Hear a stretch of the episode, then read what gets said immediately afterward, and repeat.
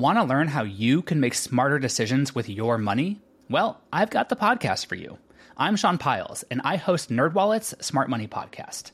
Our show features our team of nerds, personal finance experts in credit cards, banking, investing, and more. And they'll help you make the most of your money while cutting through the clutter and misinformation in today's world of personal finance. You'll get clarity on strategies to help you build your wealth, invest wisely, shop for financial products, and plan for major life events. Listen to NerdWallet's Smart Money Podcast wherever you get your podcasts. As a longtime foreign correspondent, I've worked in lots of places, but nowhere as important to the world as China. I'm Jane Perlez, former Beijing bureau chief for the New York Times. Join me on my new podcast, Face Off US versus China, where I'll take you behind the scenes in the tumultuous US China relationship. Find Face Off wherever you get your podcasts.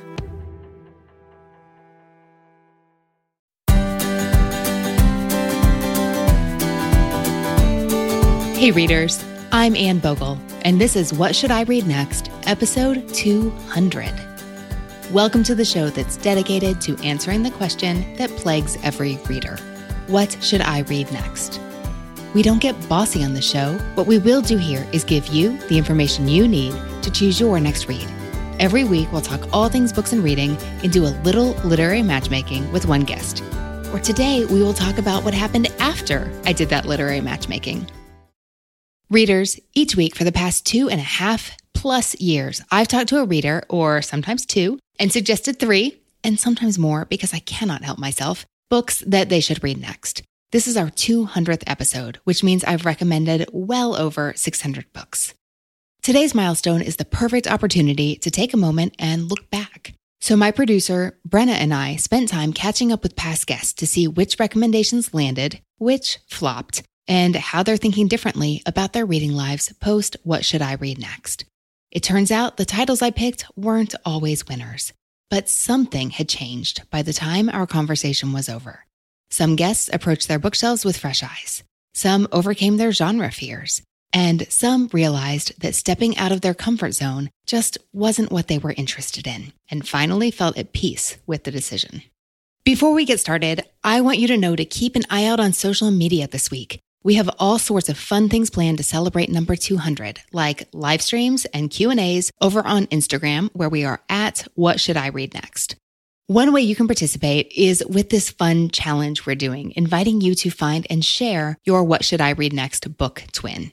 Readers, every reader's taste is different, and with 200 episodes to choose from, it is highly likely someone whose taste matches your own, or at least gets awfully close, has been here on the show.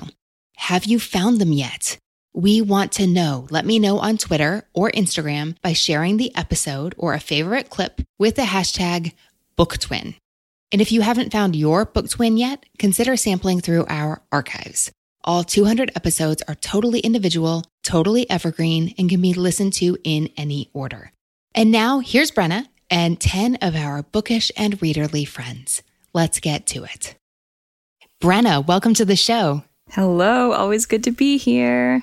We have a big day today. We do. So many years in the making. 200 episodes. We started, I believe, on January 12th, 2016. And now in August 2019, 200 episodes in, here we are. We've had just a few episodes that didn't run on Tuesdays, and we've skipped about, what, like three Tuesdays in four years? Yes. And we made up for every single week that we took off with Kid Week, which was a couple falls ago. One episode every single day for a week. We'll never do that again, but I think it more than evened us out. I think you're right. Kid Week was pretty great, where we talked to Gretchen Rubin and the Babysitters Club Club and Jenny Williams and Sarah Mackenzie. It was a really good time. Now is actually, if you haven't heard that or you haven't heard it in a while, now is a really good time to re listen. I feel like it's a great beginning of the school year set of episodes to listen to. It really is. And that's whether you have children in your life or if you've ever been a child. Yeah, we have a whole episode from that week that was Gretchen Rubin talking about reading children's books as an adult because you just enjoy them. So we have covered a lot of ground in 200 episodes. It's actually kind of staggering when I think back on the last three years, how many topics we've covered, how many different kinds of people we've gotten to meet. And of course, you don't hear me meeting them on the show, but behind the scenes, it's been really fun making connections with all these readers all across the world, actually. And I wanted to ask you what changes you've seen in your own life since the show went on the air, and how are you looking at the show differently now, 200 episodes in? That's a big question, Brenna. in some ways, I feel the same about the show as I did from the beginning. And that is, I just thought it would be really interesting to dig into the specifics of people's reading lives. And one of my core beliefs in everything I do, when you talk about reading and books, that's a shortcut to talk about the things that really matter in life. So I thought that by talking to listeners about the books they read, those they enjoy, and those they don't, we could get a glimpse into who they are as a person that goes beyond what kind of books they like to read. And that continues to be true. I don't think I understood the extent of it, though. I will mm-hmm. say that talking to readers every week for the past three and a half plus years, I've really gained such an appreciation for how much common ground we have as readers, but also all the different ways you can be a reader in the world. And I've really enjoyed both aspects of that, both what we share in common and what we don't. I think both sides of that are really fun. Yeah, that's really been illustrated over the last few years. Like we have guests from like Liberty Hardy who reads 500 plus books a year to a reader like very recently Anadeep who reads maybe like 10 or 12, I think he said. What we're doing today is having a couple conversations with past guests about, sure, what books they did or didn't read from your recommendations, but also things that changed in their lives after the show. And one of the, through lines in these conversations that I noticed was after the show, after all the comments, after going to their bookstore and talking to people about your picks, they found community in a more profound way. I think that's just really beautiful. I'm very emotional about this episode, I must say. that's because when you talk about books and reading, you talk about what really matters in life, Brenna. Yes. I'm really surprised, might be overstating it, but I didn't expect that to be such a consistent theme with our past guests. Mm-hmm. But of course, I'm thrilled to hear that. We had eight conversations, and they all varied from 15 minutes to 45 minutes because my schedule's not quite as tight as yours, so I may have pushed it on a few of these doing the math, you know, even just eight 15 minute conversations would totally blow past our regular show length. So we're sharing snippets. And those listeners who are part of our Patreon community, you're going to get to hear the full length version of these conversations. So if you're always up for more book talk, you know what to do. Yes, there's several hours more What Should I Read Next audio on Patreon waiting for you if the past 200 episodes has not been enough. Okay, I think let's just jump into our past guests. The first conversation was one you had with Adam Verner from episode 31 in July 2016, the first year that the show was on the air. Something that I really enjoyed talking to you about in episode 31 was your career as an audiobook narrator. When we spoke last time, you were getting ready to perform your first Danielle Steel novel. That was one of the few occasions where they, uh, the publisher will flew me into their studios in Michigan to record. Um, and we actually had to record the whole thing twice because they wanted to do the regular version, but also an abridged version. I, I, didn't know this about abridgments. They don't do it much anymore. It wasn't just cutting out chapters and, you know, making it shorter. They were literally taking out words from sentences, just sentences here and there. There was no way to just edit the audio into a shorter version. We had to just record the whole thing twice. So it was a whole week of recording. Uh, the book was called The Award, set in um, World War II France. So that was a lot of fun. I would never have guessed that is how they do it. Yeah. Yeah, it was surprising. And it was also surprising to see that even minor plot points were changed, I guess, to accommodate the shorter timeline then within the world of the book. Yeah, it's, it was very strange. It was almost like two different books with a, the same general overarching plot. I guess they used to do it a lot more back in the day when they were trying to fit stuff onto cassette tapes. But now with digital files, they, they don't care. They'll just do the whole book no matter how long it is. So it might have been Ms. Steel's request herself. I'm not sure that there be two different versions. I had no idea. Now, do you remember the books we talked about when you came on What Should I Read Next? I'm pretty sure there was one title I couldn't quite remember. You had recommended The End of the Affair, Graham Greene, The Perfect Storm, Sebastian Junger. And then the third one is the one that I didn't read, which is why I can't remember the title. I still think you'd really like it. It's Susan Howatch's Starbridge series, and the first book is Glittering Images. To be honest, it is still on my Goodreads to read list, and I still intend to look at it. But of the three you recommended, that was the one I was like, oh, this is really strange. So we can't say that it bombed yet, though it still really could in the future. It could. I will shoot you an email when I when I get around to it and let you know if uh, you're responsible for a big bomb in my reading career or not. I would love to hear all about it. so, what did you think of the other two you read? Both good reads. Graham Greene was interesting because he'd always been on my radar. The end of the affair was tough because there were moments and sections of writing that I thought were brilliant. And I just was amazed at, I was like, wow, this is a really good writing. But as a whole, I think the plot just didn't interest me as much. So the book as a whole just didn't grip me. You know, I don't know if I would have stuck with it. And it didn't lead me to want to go pick up a bunch of other Graham Greene, even though I technically I recognized as like, wow, this guy's a great writer. The Perfect Storm. That's probably the one I like the best. I just bought another one of his books called Fire, a group of essays about fire. So more of his books are going to be on my to read list soon because his kind of nature writing and his journalism I really appreciate it. Well, I'm glad that you were inspired to pick up more Sebastian Junger books. Yeah. And that's interesting about the Graham Greene. I remember I told you that I listened to Colin Firth read me the audio version. Yeah. Mm-hmm. And you had opinions about that. Celebrity narrators. Eh, it's it's complicated. yes, that was it exactly.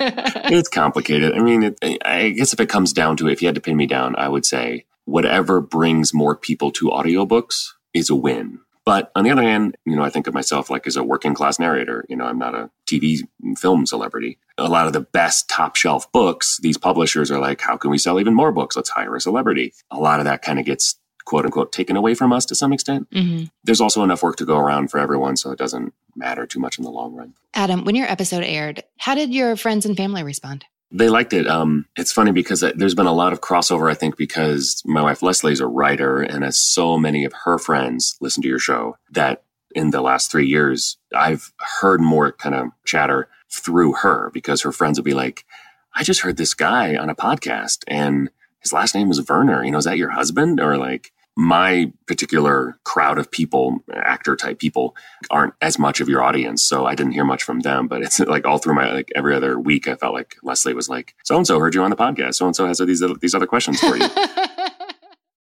It was so fun to talk to Adam again. And our Patreon crowd will hear the whole story. But after we recorded our episode the first time we started talking about geography, we put together that my husband Will and his wife Leslie were resident advisors together in college like a million years ago.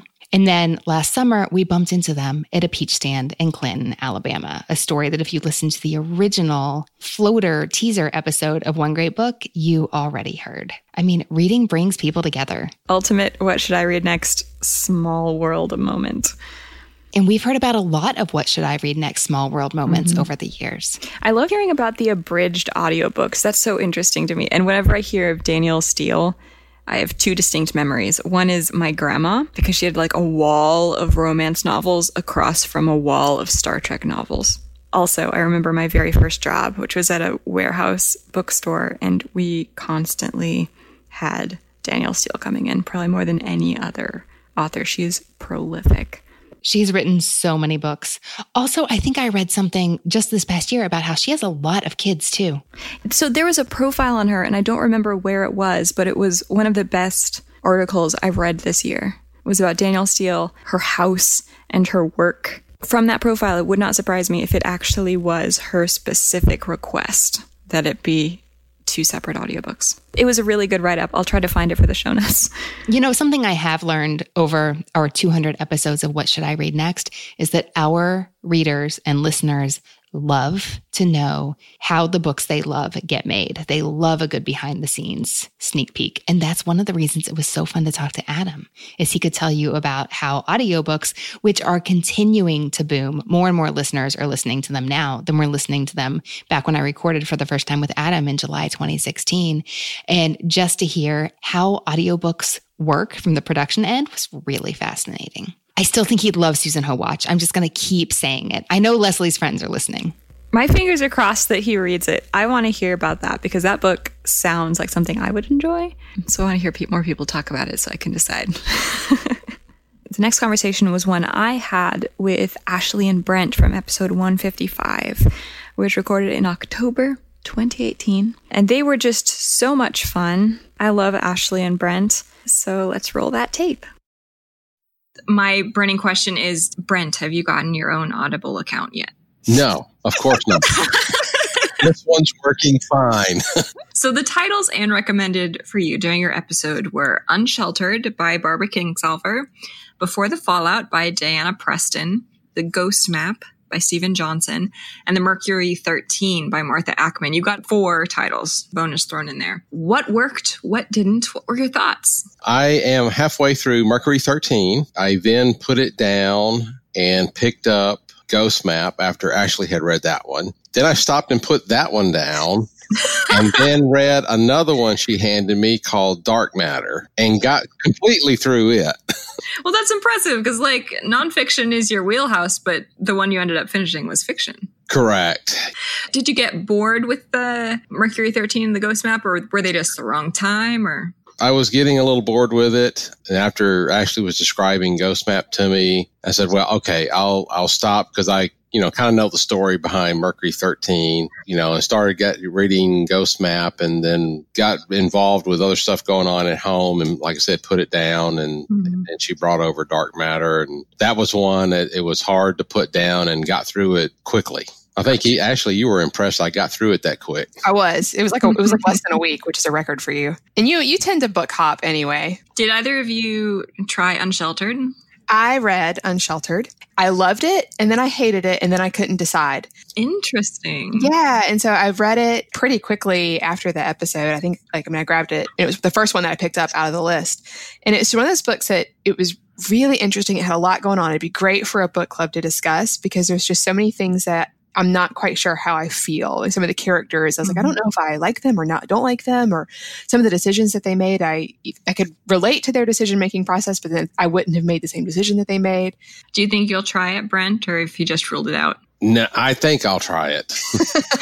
I think mom said she wanted to read it too because I gave it. I gave it to mom. I don't know if she's cracked. Mom doesn't usually read fiction, but no, she has not read that one. No but she said she wanted to at one point. So maybe yeah. maybe at Christmas we'll have a family book discussion. so wait, Ashley, neither of your parents reads fiction much. Not really, no. That's so interesting. Where did you come from? I am a rebel without a cause. I am revolting against my childhood and my upbringing. Did you look at the comments at all on your episode and did you pick up any more book recommendations from them? Because I know lots of people drop additional titles. I read every comment and added every book to a list in my Goodreads. And lots of stuff I was already familiar with, lots of brand new stuff. Mm-hmm. And I don't I can't remember if I shared that list with you, Dad, but it, we we basically have like a hundred more recommendations. Wow. Cue the overwhelm. In need for retirement.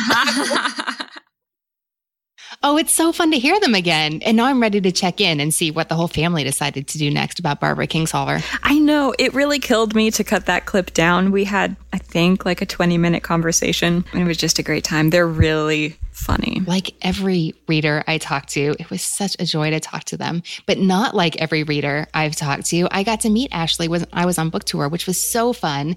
And actually, she makes a cameo in my next book that comes out in March. Don't overthink it, because mm-hmm. I just had to consult her about a little project I knew she was working on oh. that I thought would be appropriate. So I'm just basically making excuses to keep talking to Ashley and Brent.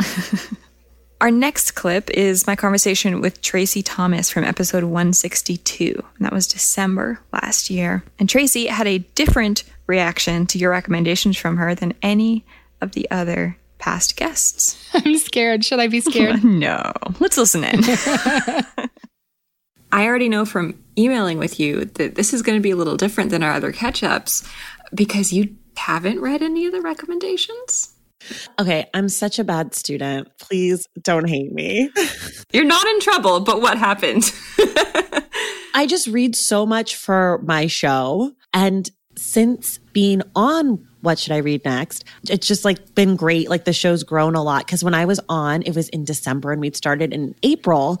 And since then, like the last seven, eight months. It's just been crazy in like the best way. Like I've been able to interview all mm-hmm. these authors. But what happens for me is if I know that I have someone who's going to be coming to my house to do the show, I feel like I should read their book. And so I have every intention of reading Anne's recommendations. And then I'm like, oh no. Sabotaged by your own success. Yeah, it's a great problem to have, but it means that I read less things that I really want to be reading for fun and I'm reading more my assigned reading.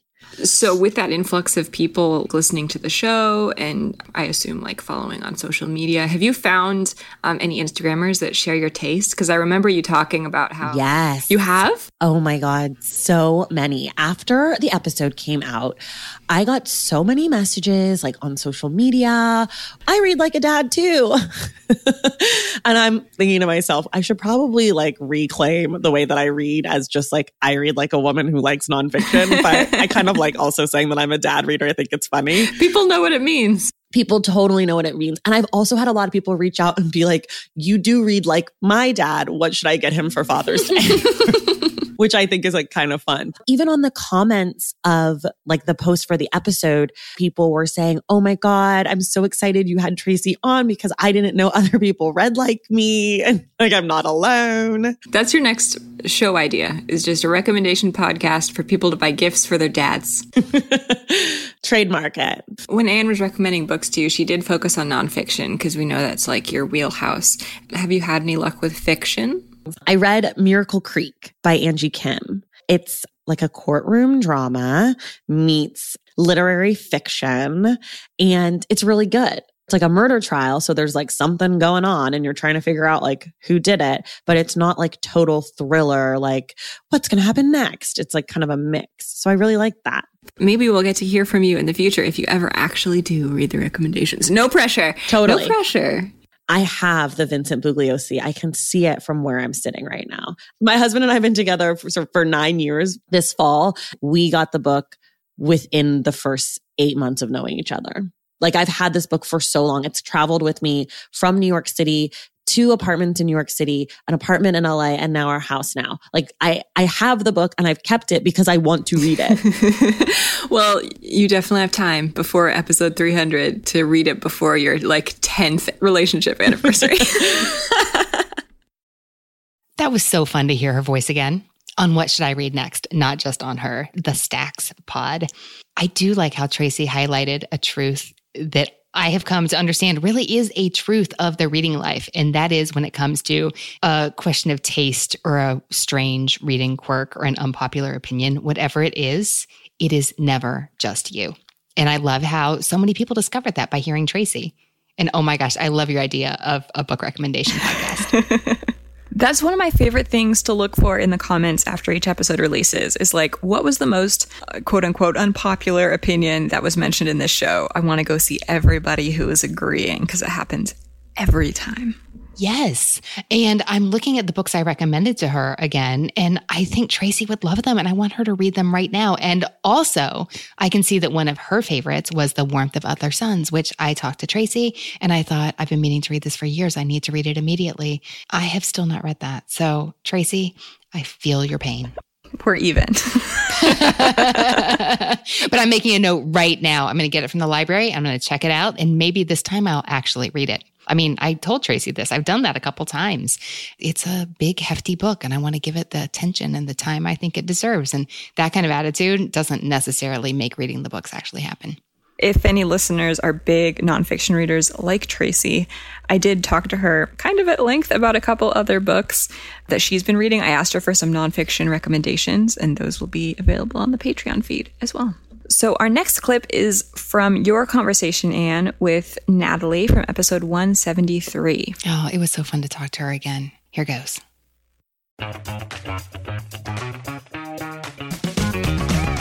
Hey there, I'm Dylan Lewis, one of the hosts of Motley Fool Money. Each weekday on Motley Fool Money, we talk through the business news you need to know and the stories moving stocks on Wall Street. On weekends, we dive into the industries shaping tomorrow and host the experts, authors, and executives that understand them. Tune in for insights, a long term perspective on investing, and of course, stock ideas. Plenty of them. To quote a listener, it pays to listen. Check us out and subscribe wherever you listen to podcasts. Have you ever wished that you had a direct line to your pediatrician to ask them all the questions that constantly crop up while parenting? Well, we hear you, and we have been there too. That's why we launched the Bites of Health podcast. Every morning, we'll answer a commonly asked pediatric question in five minutes or less. You can tune in while you're making your second cup of coffee or from the school drop off line. Who are we? I'm Dr. Jess Steier, a public health scientist and also co host of the Unbiased Science podcast. Every day, I'll chat with one or both of your new pediatrician besties Dr. Dina DiMaggio, a general pediatrician, and Dr. Anthony Porto, a pediatric gastroenterologist. We'll talk about all the things related to our kids' health, from dealing with a colicky infant to navigating puberty in the teenage years. So be sure to tune in to Bites of Health now live on all podcast platforms.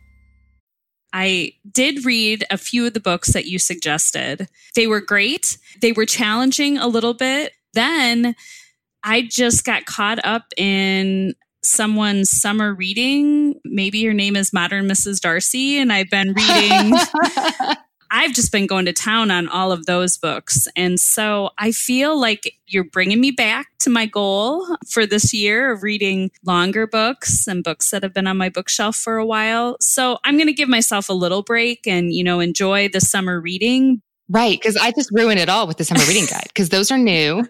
And I don't think any of them are the length that you said you wanted to read in February when you came on the show. And I'm, I'm glad it's providing a little seasonal balance for you. This was a good reminder that I love goals. So I need to kind of refocus. So I read a prayer for Owen Meany first. So many of my friends that I really respect, they love this book. I did not love it. I struggled with it. Sometimes I struggle if a book or something is given super high expectations. Mm-hmm. It just kind of slogged along a little bit for me. And I think I got annoyed with Owen Meany. I couldn't find him an endearing character. Don't you wish that we could double blind these books? Because I frequently Ugh. think, like, what would I think about that book if I'd read it on audio the first time before I knew the story? And what would I think about that book if I read it in a different format? And what would my 30 year old self think about this book if she hadn't read it when she was 17? Ugh, I, if somebody can come up with that system, I would totally be on board. Because I'm wondering, what would you have thought if you didn't have really high expectations when you went in? I do compare it though. I've read beach music in my 20s, mm-hmm. in my 30s, now in my 40s, and I still love that book. I also recognize though there's other books by John Irving that I want to look into, I want to explore. So it's not like I'm anti him as an author or two of the bookies I really respect and they read a ton. I think they were a little appalled that I didn't like the book. Uh, but that's what reading is all about.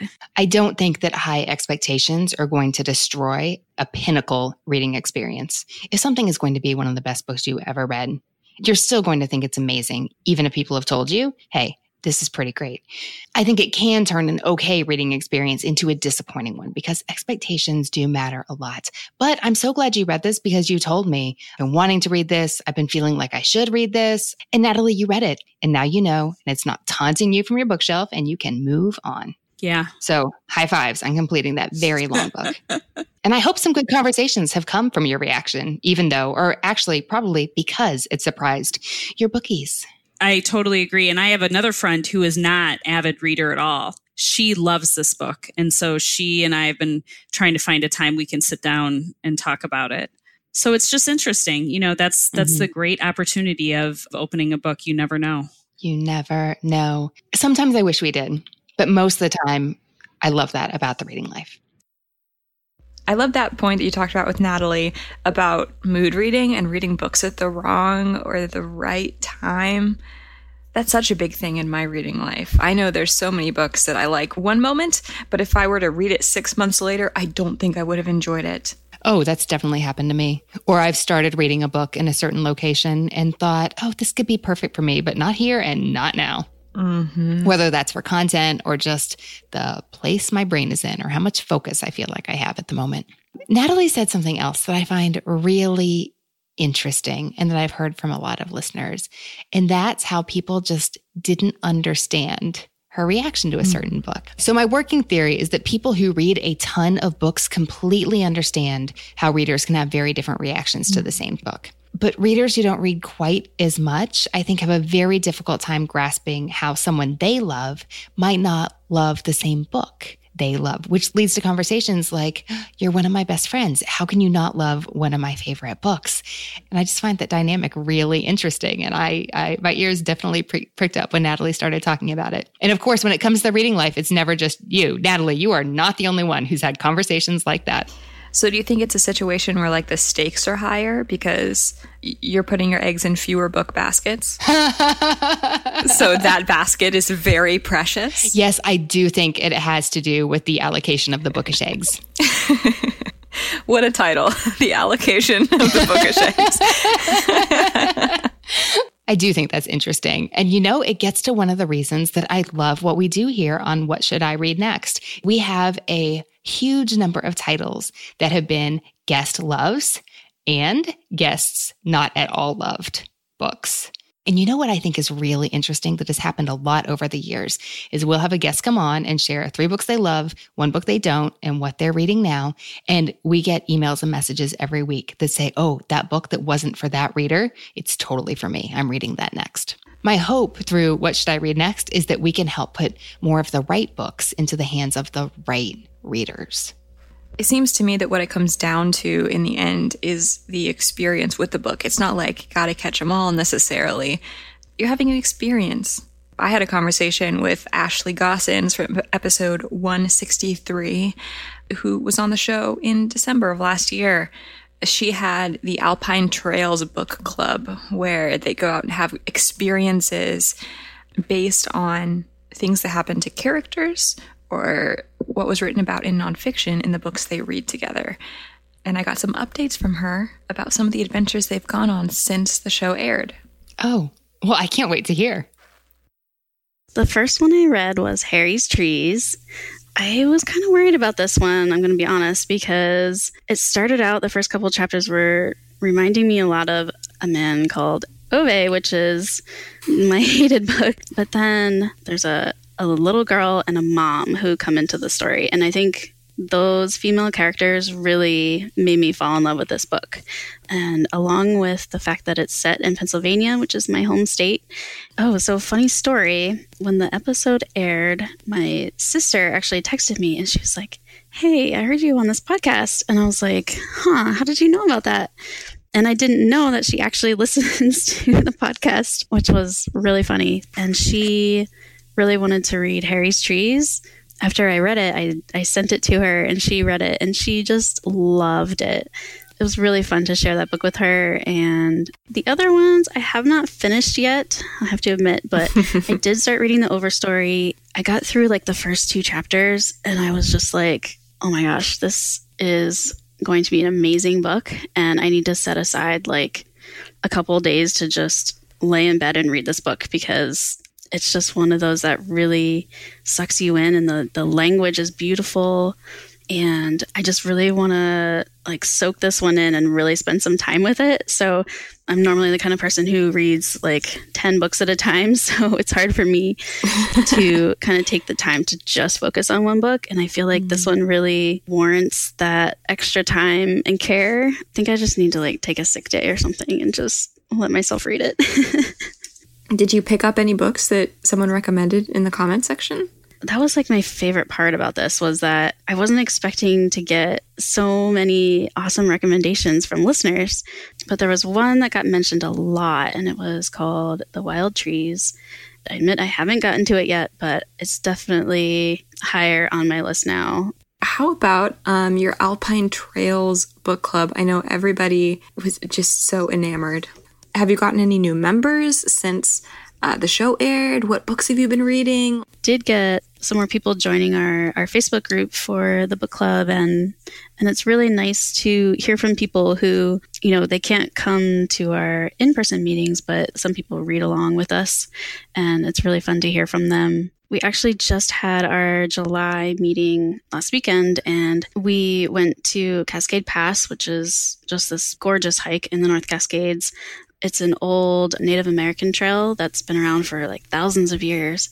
And the book that we read was On Trails by Robert Moor. And it's really kind of a philosophical book about you know why trails exist and how they come to be and he talks a lot about native american trails and and how a lot of them are actually you know roads now because they're just really good routes so that was really fun we also read the nature fix uh, which talks a lot about the health benefits that you get from being in nature. We actually went backpacking for that one, and you know, I encouraged everybody to use all of their senses while we hiked and, and make sure they stop and look at things and smell things and taste things and really just feel what's going on while we're hiking and we spent some time like meditating and really just taking advantage of all those great things nature gives to you. That was so fun to hear Ashley again. I feel a little bit like we should be commiserating because she's doing the same thing to the overstory that I'm doing to the warmth of other suns, which is waiting for a good time to read it taking a sick day to read a book. I mean, that is a serious readerly commitment. Also, I hope she does read The Wild Trees. That is a book that I just love. You know, I actually thought about recommending it to Tara Anderson when I recorded my episode with her, but one of the reasons I didn't was I recommended it to Tim Gardner way back in episode number 26. It's such oh, a wow. fascinating book. And I just love that she and her sister bonded over books and reading and Harry's Trees. That is so fun. Speaking of people in our guests' lives listening to the show without their knowledge, the next couple conversations we're going to roll one after the other are Femi and Erica from episode 169, uh, which ran earlier this year in January. Erica had an experience with a coworker that made me honestly very anxious, but it's a great story. What's going to happen? Well, you're you're going to have to wait to find out. Let's roll. We have a totally democratic process, and that was really fun to be able to share that process through the What Should I Read Next episode. And our members loved it. And we selected A Place for Us by Fatima Farheen Mirza. Definitely felt like a really different and special book club meeting. Erica did like an informal poll. So far that's still been like everyone's like top book that they've read since our one and a half year of book club existence so. Oh, that's amazing. What do you think resonated with everybody during the voting process before they'd read the book? What do you think made it such a winner? You know that's a great question not only is the voting process like democratic, it's like completely open to anyone who follows us. Like you don't really have to be a member. And so friends and family can vote, people who are choosing to read along can vote. When you hear about the goals of our book club and what our membership makeup is like and what we've been reading lately, it just made sense for us to read a book about like a uniquely American but immigrant American family. Mm-hmm.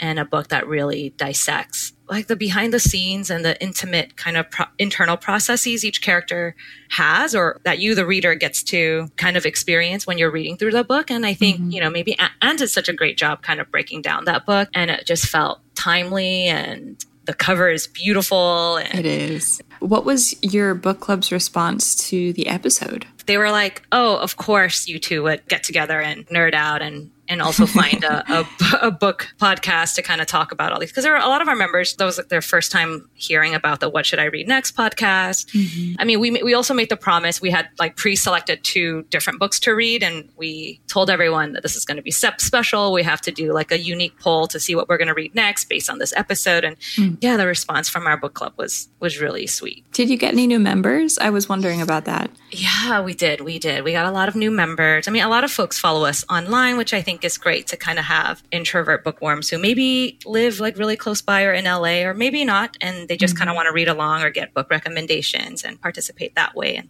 and I think that's totally cool and, and sweet as well but we also got a lot of new in-person you know IRL members coming to our mm-hmm. meetings and that was that's been really fun and it's a sweet like kind of organic process and it's been really nice so, speaking of responses to the mm-hmm. episode, mm-hmm. how about your husband Ryan's response? Because he nominated you without your knowledge. Yes, I know, I know. You know what? After that, I mean, first of all, that just makes me think of like my mother in law was just so proud of him. she was just like, I, I think like everyone got like their hearts were fluttering. And most of our close friends are like, you know, they, that kind of made sense. But I think mm-hmm. our like wider kind of, and our family members were like, they just thought it was the sweetest thing ever and they loved it. yeah, it was just really funny. And he, he's so supportive. I mean, he shared it out to his folks that he works with and kind of like community art stuff that he's involved with. And folks were just like, wow, I didn't know that Ryan had this romantic side to him. And somebody else was just like, oh, this is better than watching like a K drama, you know, or like a Korean drama. I'm like, mm-hmm. I, I just felt like I was swooning over you guys.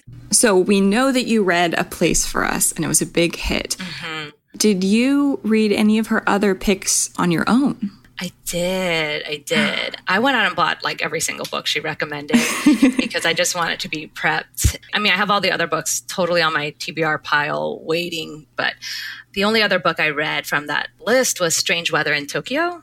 It was like atmospheric, and which was I was totally in the mood for that at the time. And I really like it. It was definitely quirky and slow moving. I think at first I had some reservations because of the age difference between yes. the characters. And mm-hmm. so I was like, okay, I'm feeling really challenged. But I really like the writing and I like the mood that it set kind of like these sweet moments that the characters shared together and it made the relationship feel more sacred and and I, ultimately I really do like the book and it's it's really sweet. Erica, your episode with Femi was one of my favorites Aww. to work on in my history with the show. I thought it was so fascinating to hear about the Sister Insider book club and your democratic system mm-hmm. of choosing books, especially the fact that people can vote whether or not they're part of the club. And I didn't ask Femi this, but I'm curious why you set it up that way, why why the voting is structured that way.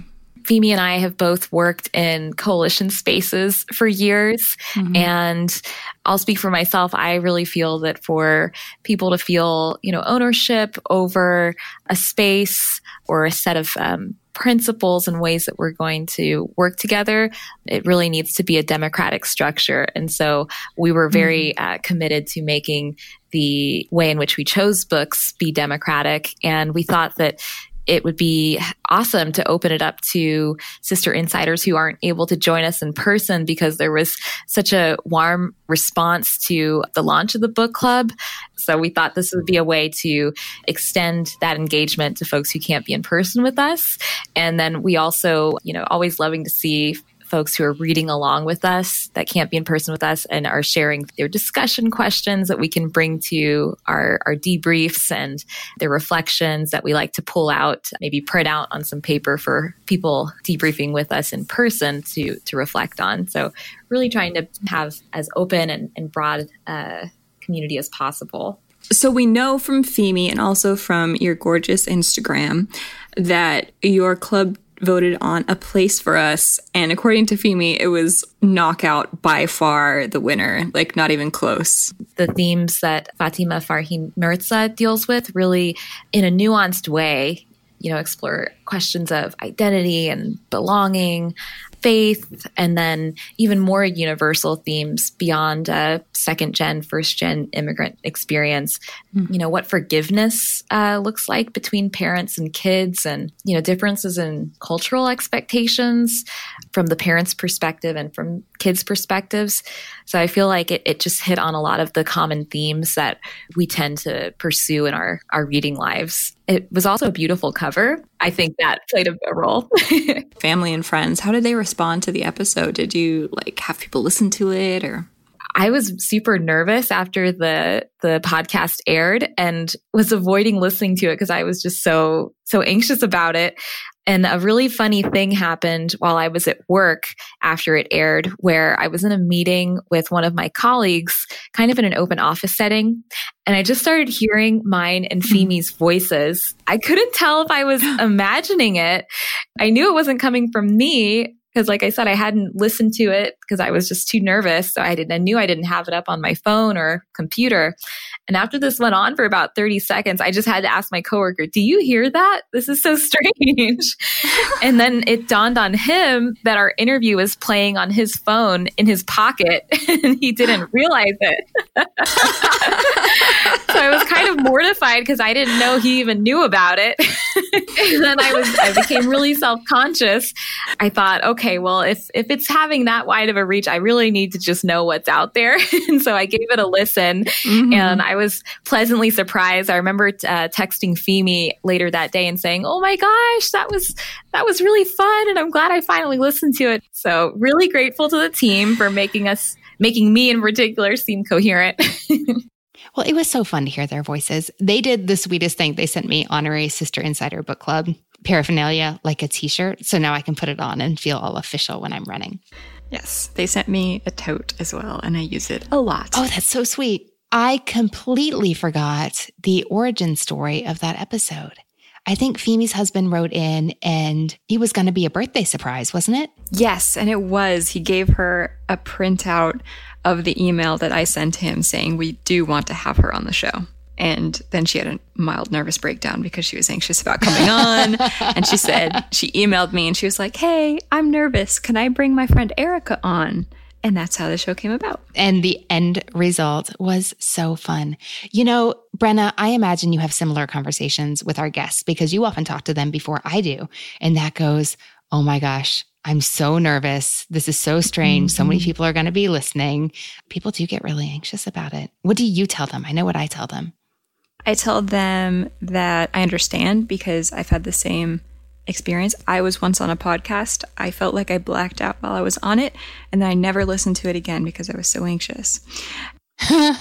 so I tell them that I understand, and I take really seriously the editing process because I want everyone to feel so good about the end result. I don't want anyone to feel like they came on and they, they didn't sound great. But I also tell them that if there's anything they regret, during the recording process. Like if they say something they wish they hadn't, or maybe if they accidentally triangulate their location so somebody could find them, um, to just email me. I'll make sure it doesn't make the final cut and they'll feel really comfortable with the final result. And also, I tell them that everybody hates the sound of their own voice. You know, nobody else is judging you as hard as you're judging yourself. Yes, that is completely true and knowing that you've had those reassuring conversations with them about the details and how they're in good editing hands and we will make you sound good. And what I cut from every single episode is you reassuring them that you will need more editing than them. I do. I need, I mean, don't I? I mean, yeah.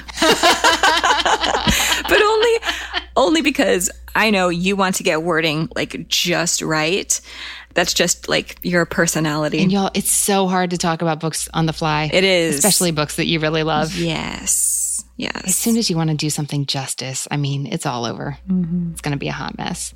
Well, knowing that you have had those conversations with our guests, what I often tell them is it's just you and me. Nobody's listening in right now. We're going to talk about something that you love, that you're totally expert about, that you enjoy digging into, and we're going to do it together and it's going to be great. And sometimes people and stop, they'll stop and tell me, they're like, oh, hey, it's been 10 minutes. Yeah, I forgot I was nervous. This is fine. Yeah, and they're talking about something they're already an expert on, which is themselves. Exactly. I am so glad that Femi and Erica loved A Place for Us because I did too. And it's not essential for a guest and I to have the same reading taste. Mm-hmm. The fun thing about the reading life is that opinions differ. But I did suspect it would be an excellent pick for them. And I'm just so happy that it really landed. Yes. And I'm so glad to hear that some What Should I Read Next listeners seem to have gravitated towards that book club, like locally to them, and have now joined or participating. That's amazing to me. I'd really like to make it down to California and visit. Oh, can I come? Yeah, let's just do a live show down there. Oh, that'd be great. We've started some discussions. That's all we can And say. I think that's enough to say about that right now. Secrets. Okay, our last clip Chelsea and Curtis from episode 164. I put their clip at the end because it really touched me when I listened to your conversation with them. They're a couple who wanted to read together and they have very different taste. And it was a clear example of them taking what you were able to see in their reading life and applying it in such a way that it really changed their reading life together and empowered them to go choose books for themselves and do that book matchmaking for each other. And it was just it was just so wonderful to listen to. I had the conversation with Chelsea and Curtis, but now I'm excited to listen in again too. Let's do it. We have always been readers together in the sense that we've sat on the couch reading next to each other. But not always reading the same books and having similar interests. Yes. So that's been a recent change for us is trying to read the same things. And we were trying to give you books that would help foster this burgeoning habit. Well, we read Song of Achilles that first month after we were on What Should I Read Next? And I think it's been our favorite that we've read together. Checked a, a ton of boxes for us. It had the historical and mythical things that I liked about Gates of Fire and some of the old Odyssey and Iliad stuff. And then it had this other component of, you know, coming of age and a love story that Chelsea liked. We loved that one. I'm so glad. What about the other two? Have you read those? Are you still thinking about it? Not yet. I think it was that thing of we loved the Song of Achilles so much, you just want to savor that high. we are reading Montana 1948 we're going to start it today. I don't know. It's our bu- it's our buddy read for next month. Oh wow. I think that one we kind of said, "Oh, it's a good summer setting. We're going to save that for summer." But part of it was after chatting with you and sort of seeing some of the other areas where our reading tastes intersect other than just like, "Oh, we both like mystery. We both like some YA." Mm-hmm. Our TBR list has grown because we figured out what we actually both like. That is amazing. Did you anticipate that happening? I think it was a different thing than we were expecting. I was focusing on like we're going to find some thrillers that we like because those are the genres that we have a lot of overlap. But I think being on your show and getting these recommendations, I've read more literary books mm-hmm. than I normally would go for. It's been a lot of those coming of ages and love stories like Song of Achilles that I feel like is a new avenue for both of us. Interesting. What happened after the episode aired. How did your friends and family respond? Well, my mom was pretty giddy. That's so cute. Hi, Chelsea's mom. I think the fun part was having people come over and listen to our podcast and say, Hey, we heard you on What Should I Read Next? And it's really fun to listen to more of your book talk. And that's been really special and fun. Oh, when we were in Tulsa, you all had a big moment. You had a first happen at Magic City Books. I'm glad that you brought this up because we were gonna...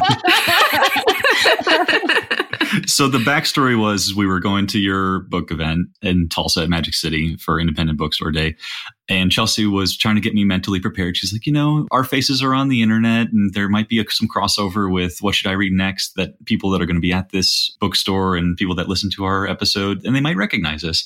And I was all like, no, there's no way that's going to happen. Like, and then all of a sudden we get there and there's multiple people like lock eyes locked in, just staring at us. And I'm like, I got like the back of my neck tingling and I'm just like, what are you looking at me for? Who are you? And then the people were walking over and like, just want to say we like your show. We listened to, we found your podcast from What Should I Read Next? We don't want to bother you, but we're, and we actually had like a couple conversations with people. So I was very uncomfortable, but they were so sweet and it was really fun to meet people in person. All right. So your new celebrity life, basically post What Should I Read Next? That's what I'm hearing. I wouldn't go that far. No, the, the, more fun part is actually like the community of people that have been on your show because uh, we met other people at Tulsa that had been guests on What Should I Read Next, and it's a fun little community. Now, didn't you all leave Tulsa with a book that you said would be a buddy read? The River by Peter Heller, and we've done an episode on that, which I sold to everyone in Magic City Books. yeah, I think we grabbed the last copy. But that was excellent. I really liked the pace and the way that Peter Heller does his dialogue style. And I loved all the lists of all the survival equipment. My brain probably moved rapidly over those descriptions. You're probably assessing them for quality. And that's I'm what like, I was oh, doing. Oh, that's interesting. Let's get back to the characters' feelings. It's like a snowball effect because we read the Song of Achilles, then we started picking up a little bit more literary fiction. Once you figure out a couple of threads, you can enjoy together, it's easier to branch out from there and experiment a little bit. It's been so fun. Yes, that's so true. And I'm so happy that that's where you feel you are. It's a good place to be. Oh, that was so fun to talk to them again and hear about their new glamorous life. And I'm so excited that people, you know, flocked over to their podcast. And I, I love people getting to connect to other listeners. I want to see all of those guests we've had from Kansas City get together. we have had a lot of guests from Kansas City. I loved hearing from Chelsea and Curtis that they walked away from the show with information they could put to use in their reading life. That is fantastic. it sounds like they took it like so seriously. Like like they approached it like homework and it's working out so well. And I have enjoyed following their Instagram and podcast episodes where they're sharing what they thought about the further books they've read, like Montana 1948. I know they've read it since we talked. So if anyone wants to re-listen to the episodes these guests were on, you can find all that information in the show notes. I'm going to link all of it. I have to say I am really proud to work on this show. I would be even if there weren't all these themes of like connection and it, it makes me happy to be part of something that brings people joy. We get emails regularly about people who, you know, they listen to the show on their commute or, you know, it gets them through folding laundry and doing chores or it just makes them feel connected to a readerly world that they don't have uh, anybody around them in their everyday life that they can talk to about those things. And I'm, I'm really proud to be part of it. I'm glad you started this show, Anne. Oh, thank you. I am too. And I think you are one of the reasons it's actually worth listening to. So thank you for your compassionate and gentle, whip smart handling of all these pieces of audio and all the wonderful guests that we have week after week. Readers, you know that we want to talk to all of you. Mm-hmm. Unfortunately, this is a weekly show, not like a minute by minute readerly playbook. but yeah, what should I read next? Podcast.com slash guest is the place to go if you would like to sit in the hot seat. Maybe one day you can be reminiscing with Brenna about your episode and what you did or did not read next. I would love to have a test call with you. Just to gotta apply. Brenna, it's been a pleasure. Thanks so much for coming back on and taking this stroll down memory lane with me. Was that too cheesy? We're not opposed to that occasionally. And what should I read next? It's the 200th episode. We can be as cheesy as we want. Sappy Sap Fest right here. Yeah. We won't do it again for another 100 or maybe on our four year anniversary because Yeah. that's that's not too far away. Oh no, that's coming up, isn't it? Wow. all right. Well, also thank you to all our listeners for your support and your dedication over the past three and a half years, 200 episodes. Couldn't do it without you. You're the heart of the show. We would never want to do this without you because book people are the best people. And seriously, when I chose that Rilke quote on a whim to close out the first episode, how good it is to be among people who are reading. I thought that we could feature like a different bookish quote every episode. We just keep mixing it up. We could make up our own. There's plenty to choose from. But I decided to stick with the Rilke. And I think that was a little bit prophetic because I don't think I understood at the time just how good it was and would continue to be among you all. 200 episodes strong now. How good it is to be among people who are reading. It's been a pleasure and a privilege. And I can't wait to see what we all choose to read next in our next 100 or 200 episodes.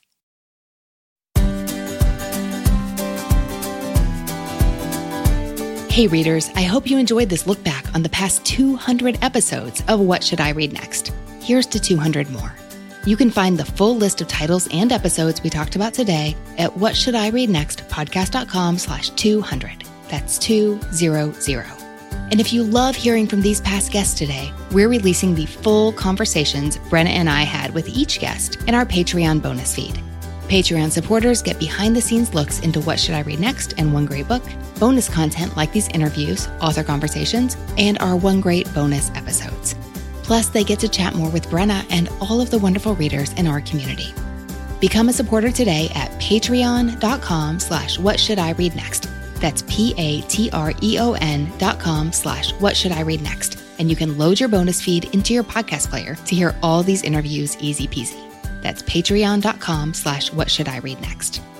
If you're on Twitter, let me know there at Anne Bogel. That is Ann with an E, B is in books, O G E L.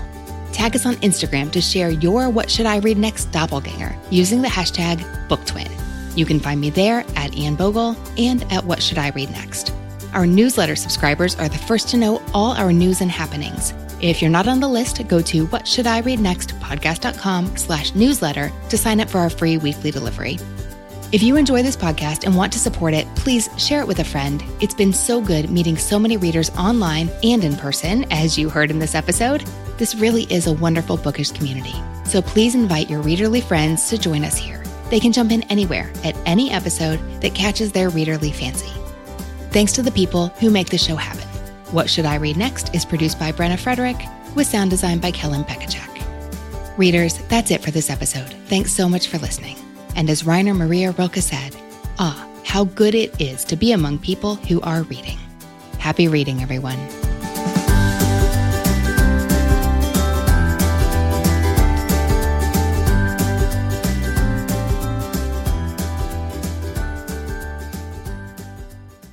What do you get when you take two childhood friends with a passion for unexplored history and a whole lot of booze? You get us, Queen's Podcast. And here at Queen's, we are spilling the tea on all kinds of women from history. From New Orleans voodoo queen, Marie Laveau, to Marie Antoinette, and everything in between. Each queen is paired with a cocktail recipe that will totally get you in the mood to hear the fun, dramatic, and juicy stories of fascinating women from history. Listen wherever you get your podcasts. Cheers! Have you ever wondered how inbred the Habsburgs really were? What women in the past used for birth control? Or what Queen Victoria's nine children got up to? On the History Tea Time podcast, I profile remarkable queens and LGBTQ plus royals, explore royal family trees, and delve into women's medical history and other fascinating topics. Join me every Tuesday for History Tea Time, wherever fine podcasts are enjoyed.